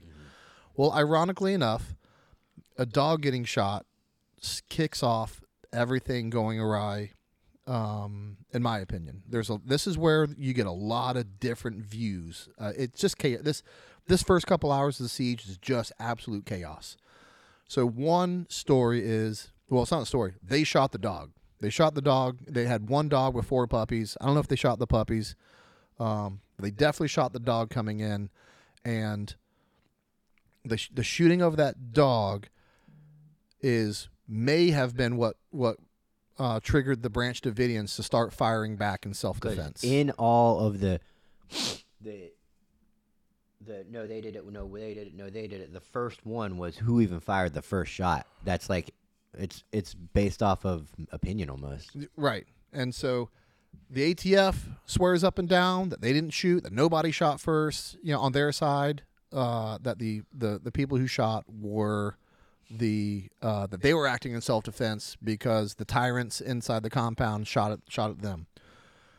Um, and we'll probably never know uh, the truth on that. But I believe, very much believe, that if that didn't kick it off, it definitely heightened everything going on because everything you're scared of is now coming to fruition. The feds are coming after you. They're killing your dogs. Shots are now have now rung out, and everybody's on edge. Yeah, and what I also learned was that these people really, really did fear law enforcement as uh, an opposition and an invasive force. They didn't understand the concept even of oppressive government coming to take our guns. They, from what I gathered, these people with the followers really did think that they were going to come in and kill everybody. and I'll I'll kind of um, get nitpicky with this. I believe they thought that with the feds, both local law enforcement. I I don't believe that's the case, and I'll tell you why. Uh, David Koresh made several phone calls to the to the local sheriff. He's like, I want to talk to the sheriff. While this was happening or before? D- well, d- during the during this during the 51 day siege, Oh, yeah, he yeah. reached out and talked to the sheriff. So I believe, don't get me wrong, I don't believe he had full trust in, in, in law enforcement in general, but I believe they had at least enough trust and you know, and at least a working relationship, we'll call it, with local law enforcement. Um, but I but the feds, I don't think they trusted the feds at all. And mind you, again, I don't even trust the feds. we say it all. Yeah, I've, this is probably the third time I've said it. Ruby Ridge that happened just six months ago, and this has got to be fresh on on on their minds Yeah. as well. Um, so here's the other here's the other bush league thing that happens and may have kicked it off. I don't know. Uh, one of the ATF officers shoots himself in the leg climbing a ladder. Ooh, see, they leave some of the stuff out of the uh, Now- documentaries and I can tell you uh, from experience, we have fired uh, guys from OTC. You know, when you're when you're fresh doing a lot of ladders, and we for oh well, I won't say that. We, we, we just use ladders. We'll just say that. I won't get too specific. um, beep. yeah, that that is a that is a tough time. You could absolutely um, discharge your weapon on a ladder. I tell you how. And I'll tell you how it happens. One, not having your finger inside the trigger well, like all firearm safety, is the biggest thing, because once you start grabbing rungs on a ladder, you start doing this. You start grabbing, and you normally do this, and it's and it's just it's too easy to discharge a weapon on a ladder. ATF agent shoots himself in the leg. Now, if you're on a ladder shooting yourself in the leg, it means you're right up against the compound. Like you were, that that gunfire that comes out happens right on the other side of that wall. There's, um, again, I don't know exactly who shot first, but we all know uh, a massive amount of fire happens. Um, David Koresh actually, as this is kind of starting, he runs outside unarmed, waving his hands in the air, um, yelling, "Stop! Don't do this! There's women and children inside. Don't shoot!"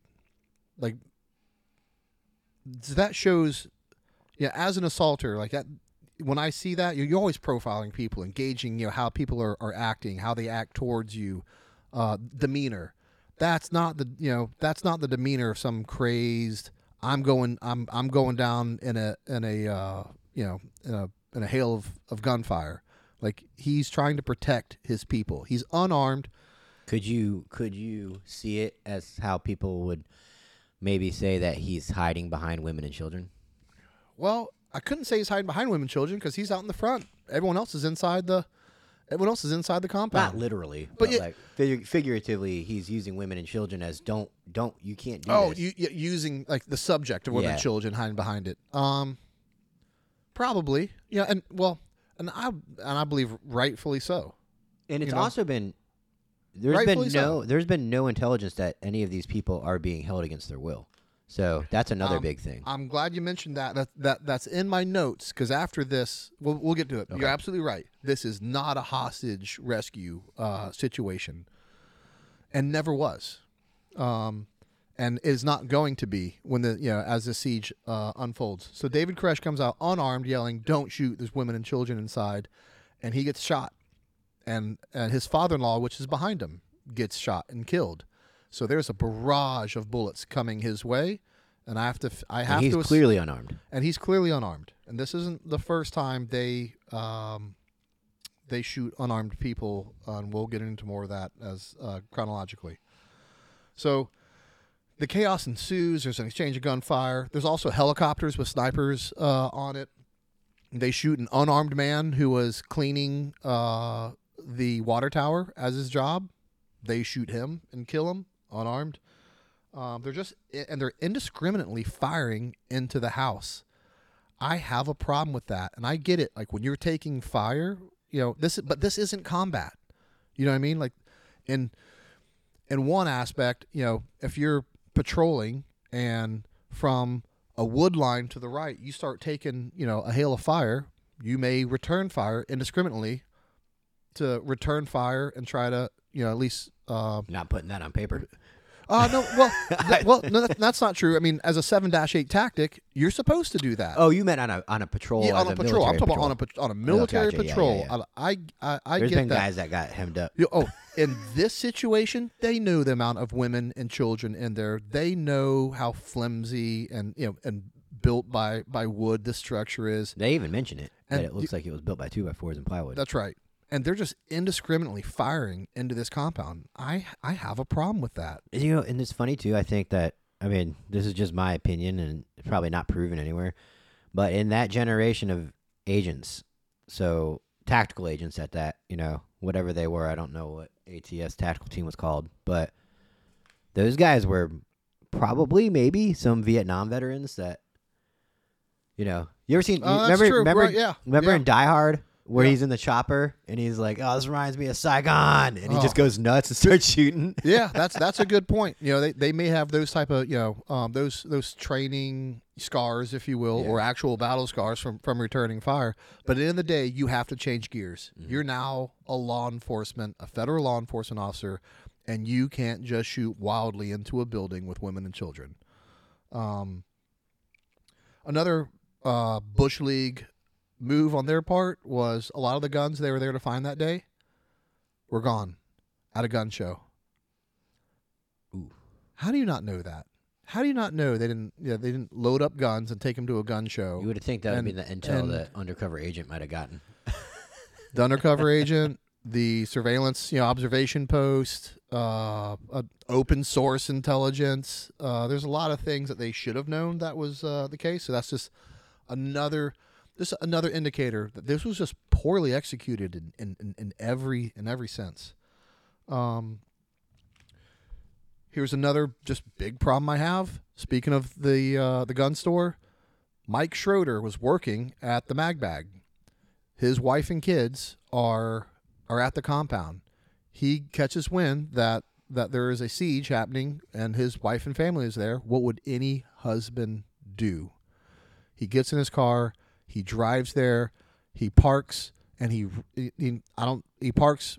Apparently, it seems like he doesn't go through the you know the, the line of feds. He parks. He knows the lay of the land. He parks somewhere and he tries to run into the the building to to uh, to unite with his wife and kids and see if they're still alive. He gets shot in the back seven times on his way trying trying to make it to the house. Unarmed, shot seven times. It's cra- that's that's crazy to me. Yeah. Um, and his dead body, uh, his dead body laid there um, for seven days, and they only moved it once they once they found out that wild dogs were eating his dead body, and they decided to go move his dead body. Again, it just goes into you know the the whole storyline of of who these of, of who the feds were. Yeah, at, at Yeah. the time. I'm not saying how all feds are and who they are now, but I'm telling you what they're capable of. Mm-hmm.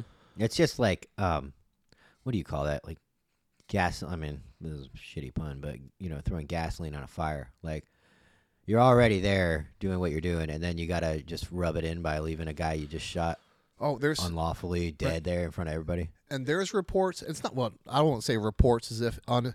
There's I've heard the nine one one you know phone or the not nine one the the phone calls with the negotiators where they're calling and said, hey, can you have your agents out on the perimeter stop mooning us and flicking the bird at us? How unprofessional is that? Like that is that. Don't get me wrong. I get it. They lost. They lost men there too, and and I get that. But you are law enforcement. Yep. You are the federal Higher government. standard. You're that's right. You're you're put to a higher standard. Um, the initial gun battle was two hours long, and during this two hours, there were several 911 phone calls from the the compound, begging them for a you know that was their way of communicating because they hadn't talked to negotiators yet, begging them for a ceasefire, saying there's women and children here, you're killing women and children, please please stop shooting, please stop shooting, please stop shooting. They only agreed to a ceasefire two hours later. Some reports said they were out of ammo, that the feds were out of ammo, and that's why You know- they agreed to the ceasefire. I heard, I heard that they the ceasefire was because they had a wounded ATF agent that was bleeding out, and he was able to communicate with the guys that were trying to get to him. and s- You know, so they were like, "Hey, can we go? Can we wave white flags and let us go pick this guy up?" I, you know what? And, and even if that's true, uh, and, and, and to be honest with you, I, I hope that's true. That's a much better story than you know. That's more real. Yeah, um, it is It's a much better story than they they Ran only decided to you know, they were out of ammo. Um, but either way, Game on. Either way, that's right. They either way, at the end of the day, they only agreed to a ceasefire when it was advantageous. Yeah. you know, Yeah, for that's true. for them, and not for the women and the children inside the compound. Um, and hey, by the end of this, there were, and just to give you the numbers and to tell you how deadly this was, over eighty Branch Davidians died. Not not right now, but I, I don't know what the numbers were on the between the invasion and what uh, happened at the end, which we'll tell you. But we're talking about over 80 Branch Davidians died, 25 children, and two pregnant wives died during this ordeal. So yeah, I gotta. And don't get me wrong, I'm the first one to tell you, hey, um, that wouldn't have happened to that guy if he would have if he would have complied. I'm I'm a big fan yeah, we're going of past compliance. That. We're at we're dealing with this issue and how because Yeah. it's obviously they're not going to comply, and you should treat it as if, as a law enforcement entity, even though you can't prove and there's no indication why, you should always think that those people Right. can, are going to be subject to whatever is going to happen. But I'm also a big fan because I, I'm- I'm fair. I feel like I'm fair with law enforcement. If a law enforcement officer is being, um, is treating a suspect correctly and he's just not complying, that's all on the suspect. But when the law enforcement officer is the one escalating the situation, when it was, it, he was just stopped for speeding, you know, and you're trying, you're you know treating him like he's a, a you know a, a, a wanted murderer. You know, you escalated the situation, and yes, he should have complied, but you know, you're you're at fault for being in this situation. That falls to this. You'd have never been in this situa- in this situation asking or needing compliance from them if you didn't wildly escalate it from the start. Um, again, goes on for for two hours. Um, I do have the numbers here. Four T- ATF agents died in uh, in the initial siege. Twenty injured, and six Branch Davidians are are dead. So They had to wait. Two were two uh, agents were dead on the roof. That they had to wait until the siege was over in order to not the siege. Sorry, the uh, initial gunfight was over in order to. And I don't To know if that. I don't know if that was during the white flag. You know, um, ceasefire where they were able to do it, but they Yeah. during the whole time they couldn't get him because logistically it was impossible to get those bodies off the roof. Yeah. And again, I'll, s- I'll say this one more time about, about compliance. At the end of the day, this is not how I would have handled it if uh, if I was the leader of this group. They would have they would have came in heavy handed, and we would have already been on the ground with our hands behind our back, laying on the ground. And you already invited them in. Yeah. Now now they're coming. You know, it's not the way you wanted it to happen. So again, I don't want anyone to misconstrue this as if me and I I know you or me or you are saying this is justified. Absolutely not justified. But we're but this is what's happening. Um.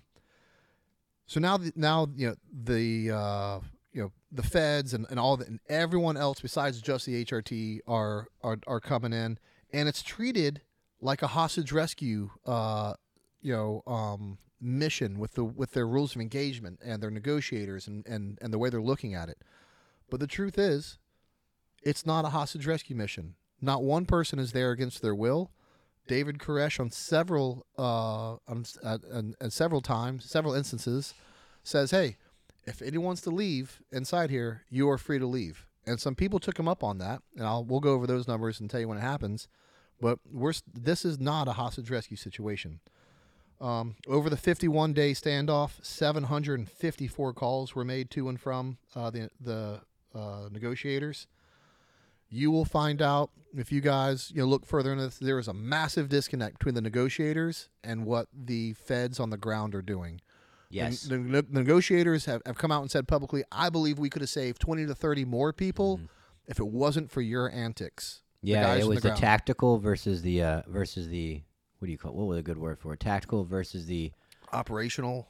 yeah. It was it was essentially it was negotiators versus HRT, and they weren't they weren't communicating. They were not on the same page. and uh and the the the agent the special agent in charge or the director or whoever was in charge of the whole thing with everybody underneath him at the end of the and I know I'm jumping forward but he was pressed for time and money. And people were like let's get this done. And of course your direct action or your hostage rescue is going to be the quickest way to fix something. Which is crazy to me because time and money is something the government has. it's so true. You know, I, just um, they that- take 25% of mine so right. Really, I, and I would, you, you- but you're right. I mean, time and money, but but I would probably say more or less, this is now a, a massive. This is this this turned into what was supposed to be a massive success is now another massive failure, and Yeah. every day it goes by, they just And I want it, think- they just want it to be over. I with. think it's also too when you're like talking to your kid and you're like one, two, two and a half, and you're Oh, like, yeah. holy shit, am I gonna have to get to three? And what's gonna happen? So you're like two and three quarters, and then you're like, well, now I have to be I have to be strong at three and spank my toddler. it's it's funny you say that because that's that's you know that's exactly what happened. Um, we'll go over you know uh, just some of the things that that happened during this uh, 51 day siege. Um, they were believed to have uh, I kind of talked about earlier a year's worth of food and and water uh, stored up. So there is a part of them that's like this isn't your normal type of we can just we we can just hang around and and wait them out and they will come out. They were going to be there for kind of as long as they wanted to be Yeah. there, and so I do get that aspect of it. This isn't your normal situation where you can wait them out. Um, however, their water tower was damaged on the initial volley of fire, had a bunch of holes in it. It was leaking water, and they were seen harvesting rainwater off off their roofs. Um, so, which also goes to show them they were they were ready to be there for for the long haul too. So they did have to make a decision at some point. And again, at this point, there is no good and right decision. That right decision should have been done long before this. Now they've made their bed.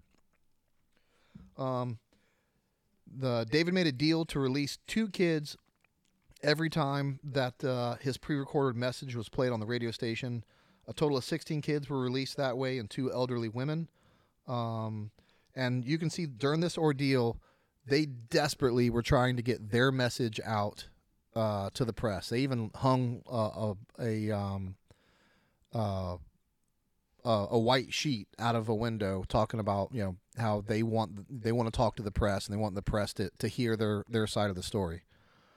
Um, FBI starts using tanks and destroying cars and buildings. Yeah, that's another thing too. And they didn't tell or have any rhyme or reason why. So when they're calling the negotiators and saying like, "Hey, they're running over our cars to be dicks," and negotiators have no idea that they're doing it or why they're doing it, and it's just it's just showing that we have tanks out here. You know what's crazy? You can hear the negotiators in these phone calls try to make excuses for them because mm-hmm. they're clearly on different sheets of music, and he's like, "Well, you kind of you know how it is, you know, with, with these kids are in tanks. It's part of their first time in a tank. It's their first time being able to, you know, run something over and do something. So they're just, you know, you, you know, kids are being kids. You know, talking about the guys in tanks."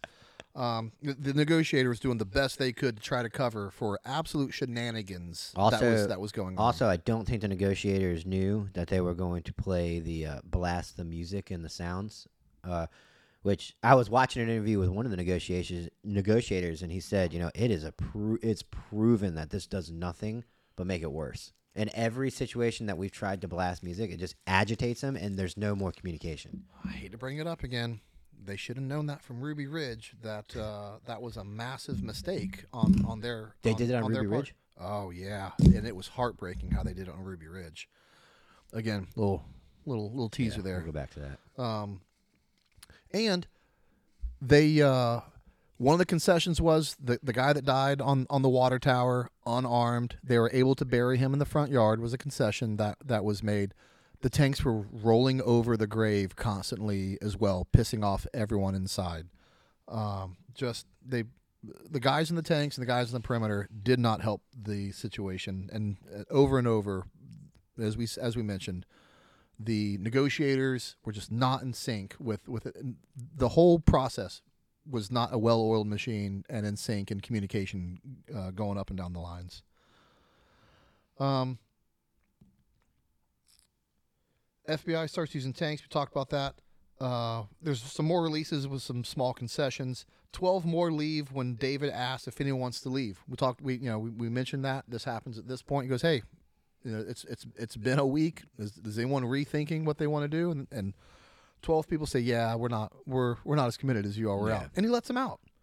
They all get arrested uh, immediately. Another thing, in front of everybody that they're trying to get out, they took them in jumpsuits. And I, this is what I said. I or not Hurt said. I read that it was literally orange jumpsuits and handcuffs in front of the people that were watching out the windows that they're trying to convince to come out.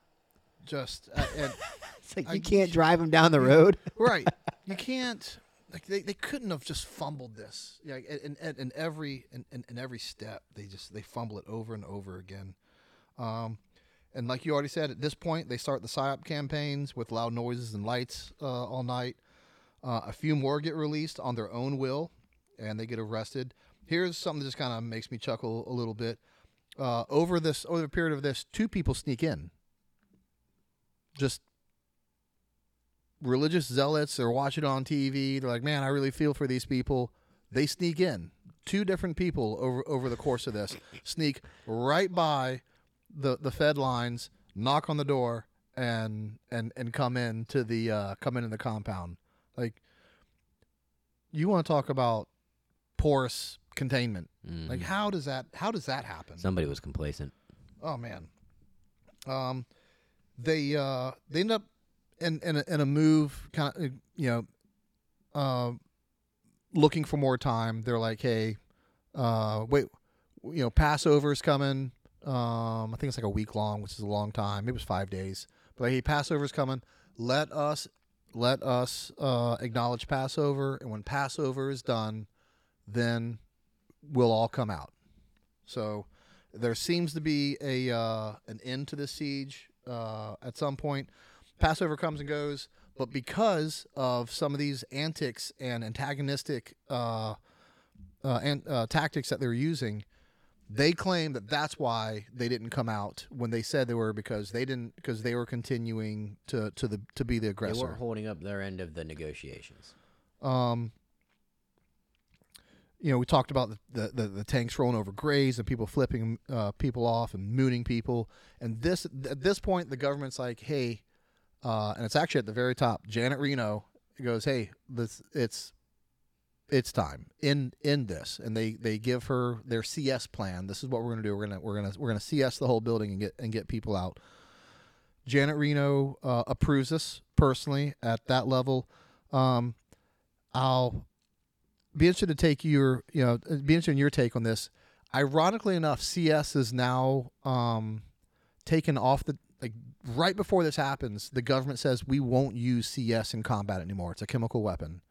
In oh on in Conus and on stateside. No, oh, they militarily. oh wow. But Janet Reno at the same time says, well, but we'll, we'll use it on our on our own citizens.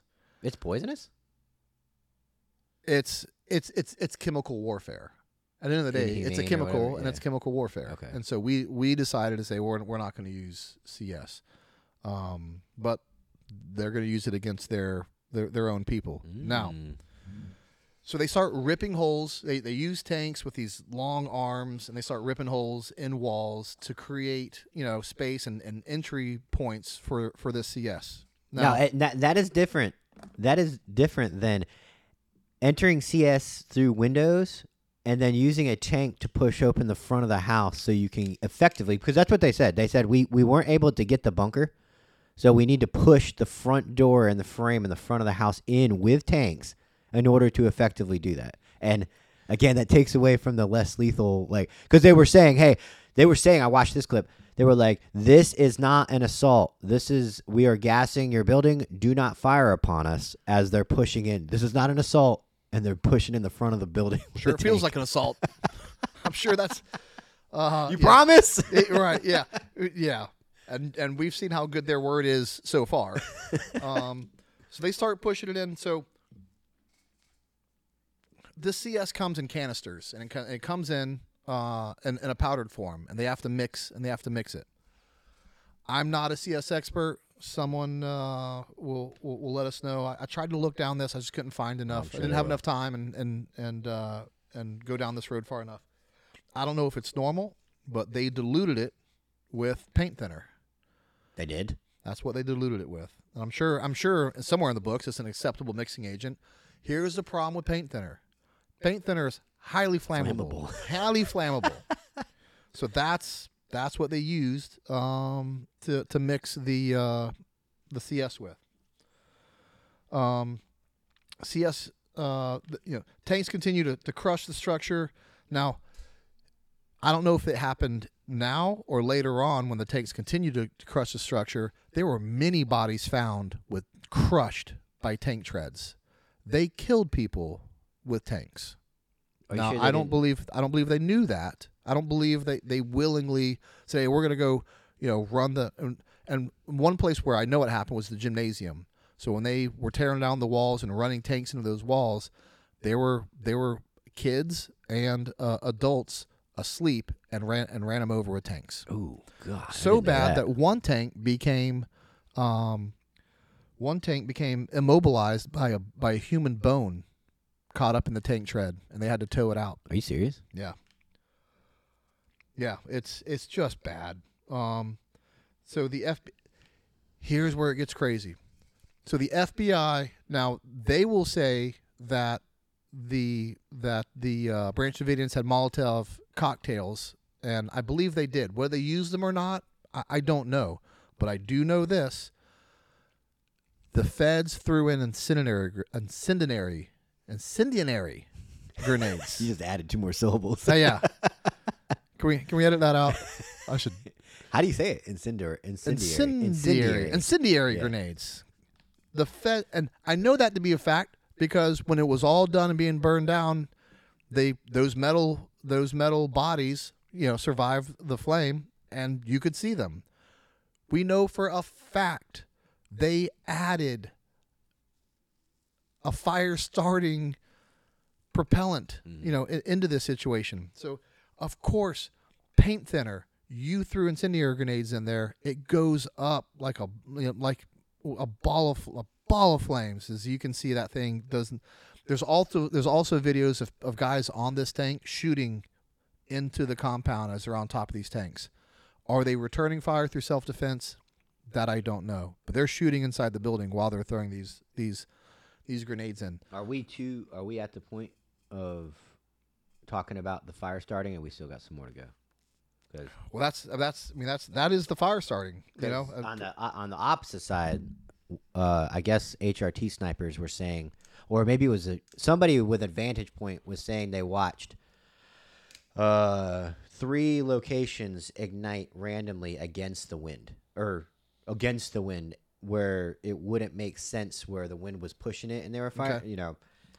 So Well, to talk about a perfect storm here, you have you know you the the chemical accelerant that you put in there, and then of course, what's needed to cause it to start fire, the incendiary grenades, and then you opened up all these holes, and it was a windy day, and it was built with two by fours and plywood. and built with two by fours. It was with those with those combinations, it was meant to be a it was it was going to be a, a fireball, which Yeah. is what it ended up being.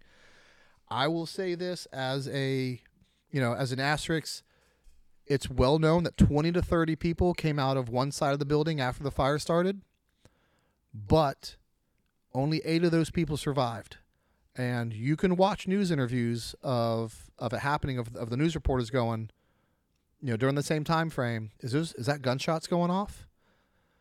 They were shot down. They were executed.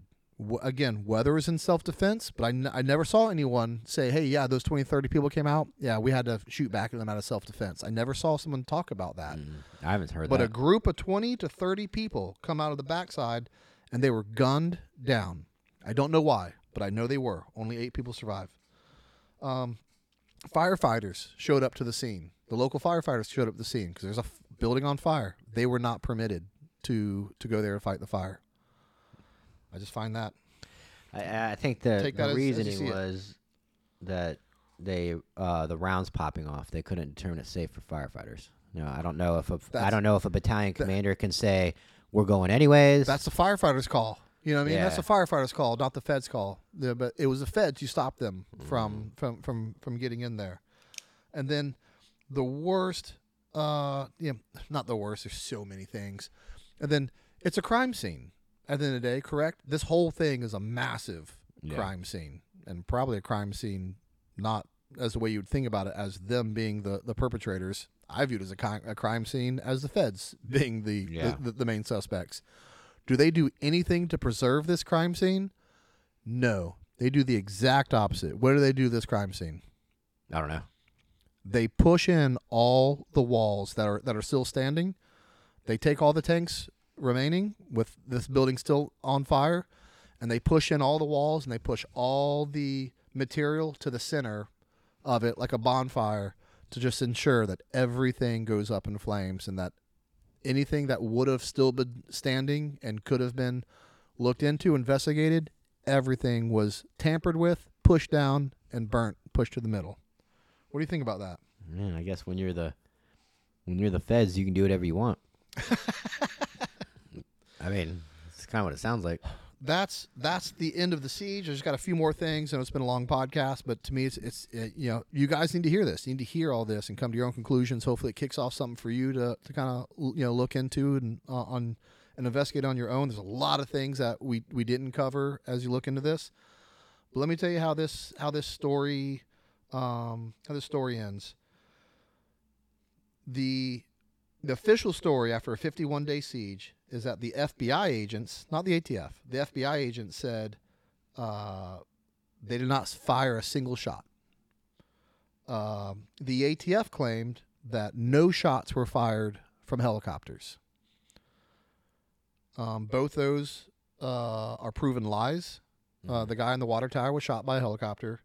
Um, you could you can hear the phone calls them them complaining about that you know a lot and even get into an argument with the negotiators and the negotiators kind of caught in the lie saying there were no mounted guns in those helicopters and they're like yeah there may not have been mounted guns but there were guns on those helicopters because they because they they killed one of our you know one of our friends like we were taking fire from helicopters and he had to kind of back his way out of that and say, well, yeah, well, there were no mounted guns, but yes, there may have been guns. I'm not saying there were no guns on the helicopters. The negotiator got caught in a lie on that and it got proven that they were shooting from, from helicopters. They also claimed that the Branch Davidians started the fire, and that they did not start the fire. That's crazy to me when they found the incendiary grenades. Are you are you like 80 20 it was the Fed's fault, or are you convinced? I'm just asking my It- opinion, like yeah. asking Brent. We talk, we talk. When you talk about like most likely who started the fire, Oh, who's to, oh yeah. I'm 50-50. 50-50. At the end of the day, I'm 50-50 on that. They absolutely, you know, could have started that fire. They had Molotov cocktails. They, they, it only takes, you know, one. yeah. You know, what you're saying is they can't clearly say we didn't. But that's absolutely. But to say, but to come out on your official report and say we didn't do it, they should have said inconclusive. We don't know. But they said we didn't, and that I know for a fact. You know, is Yeah. you cannot say that. There's no way you can say that when you threw fire. Or starting maybe if they hadn't destroyed the building and put it out, they could find the point of origin of where things were lit on fire in the first place. They also claimed that basically it doesn't matter who started the fire because no fire killed anyone, and everyone that died inside uh, died of suicide. Now, I'll tell you some of the reasons why they felt confident enough, or, or, or they may have wanted to back, you know, um, uh, backstop that story with is David Koresh was found, and he was found with a bullet in his head, or or his skull was found with a, a bullet, you know, entering the, his forehead. Uh, a lot of people they that they found, they did find uh, with um, gunshot wounds to the head. So, but to say that no fire killed anyone, that's that's that's that's quite. When you see the fire, that's quite uh, that's quite that's quite the tale. Or to say like this, well, the fire didn't kill anyone. Well, if you're going up in flames, there's no way to go out, and you have to kill yourself. You know, to you- you're going to die a slow death of fire, or we can end it right now. What killed you? The fire is the reason that that they died, because David Koresh is on video or on with the negotiators. They asked him several times, "Do you plan on killing yourself? Are you suicidal?" And he said, "No." He says it multiple times. So no one here is suicidal, but they were pushed into a corner with fire, I believe, to become suicidal. Um, during in 1995, there was a Waco, an official Waco investigation started at a congressional level. Um, several ATF agents were caught in a lie and were fired because of it. And then, ironically enough, when they threatened to go public, they were hired back. Oh, so public is in like, oh, we're not the only ones. You're just trying to fire the troops. We'll we'll talk about what came down. I don't know what it was they were going to, you know, spill the beans on, but whatever they were going to spill the beans on, it scared the feds enough to be like, ah, never mind, we'll rehire you. Wow. That doesn't make a good case for the feds being above, I don't above, I don't trust board on this. any congressional hearings either. I don't. Anytime I hear that there's a congressional hearing about something, I'm like, okay. yeah. that con- that concludes my seven pages of of, of notes uh, on this, and uh, and again, I don't. I've said it before. Uh, I have to say it again. I am not painting them as saints and innocent on this. Um, they, they there's a, but I am saying there there were faults on both sides, and at the end of the day, it's on the feds to be above board and to save you know innocent lives, and they didn't do that. How do you? So, the extreme, the other end of the extreme, is what cops always look at is, uh, well, whose fault is it? This is an extreme. Not saying what happened. Whose Yeah. fault is it when they arm up and they take a town and they kill a bunch of people because they went crazy because they had the weapons they weren't supposed to have? So, then it becomes, well, why didn't you do anything about it? So, the middle ground would be, okay, if they wanted to deal with it when they dealt with it, they sh- I feel like they should have taken a lot longer to investigate. But what is your opinion on? I hate to do that to you. Right? No, no, I, I get that. That's you're basically arguing the you know a version of, of, of the Baker's Act, right? Like we know we have a you know a uh, is that the Baker's Act? When you Baker have a Act, yeah. dangerous yeah. a Baker Act when you It's liability. when you have when you know there's a person with a gun, so now you got to go take the gun and then kind of you know figure it out from there. I believe this is very different because if you'd have, they already they already knew. In my research, I can tell you what what they stood for. They didn't want contact with the outside world. They viewed it as harmful. So there's no reason for them to go fight the outside world. It's why they're on a compound isolated by themselves. So You I think don't. they should I- just been monitored? they should have been monitored. Yep. Absolutely, they they should have been monitored. I'm not saying they shouldn't have been monitored. Absolutely, it is your job to find out, you know, uh, you know, rights and wrongs, and and and keep the law and monitor, e- you know, You know what? illegal activity. But Because as an American, I, I'm going to sound bad for saying it. I'm not advising to break the law or break any federal firearm laws, but it does irritate me the fact that they were they were converting semi-automatic to automatic on their own compound away from everybody and that's what they got at the end of it like out of all of this see we found that and it's Right. like they could have been doing that to me because personally i don't find anything wrong with that And here's here's where I where I would find wrong with that, and uh, I, I'm glad you brought that up. I I couldn't find any evidence of them selling fully automatic fully automatic weapons, and the ATF never never claims that they that they sold them, and that's you know one of the, like so you're so you're proliferating illegal guns. They're basically just keeping illegal guns on their own compound. And I know, hey, at the end of the day, the law is the law, but you know who- you have illegal guns that you just keep at your house. I don't. I. I, I don't think that warrants a uh, a, a a daylight siege of eight hundred of eight hundred officers. It just doesn't. no Yeah, but slap sl- slap the face of the government i mean back Yeah. then i don't think they'd do it now i don't think a waco would happen now Um. Oh, that's. Uh, and so again, I'm not a. Uh, I'm not a conspiracy theorist, and I don't. I'm not. I don't. I don't want this to ever happen again.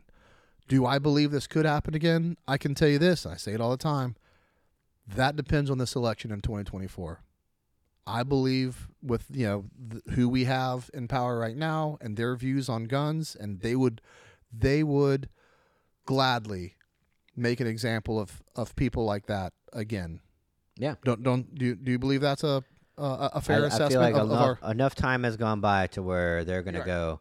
We're we're well since this person publicly told us no and to go fuck off.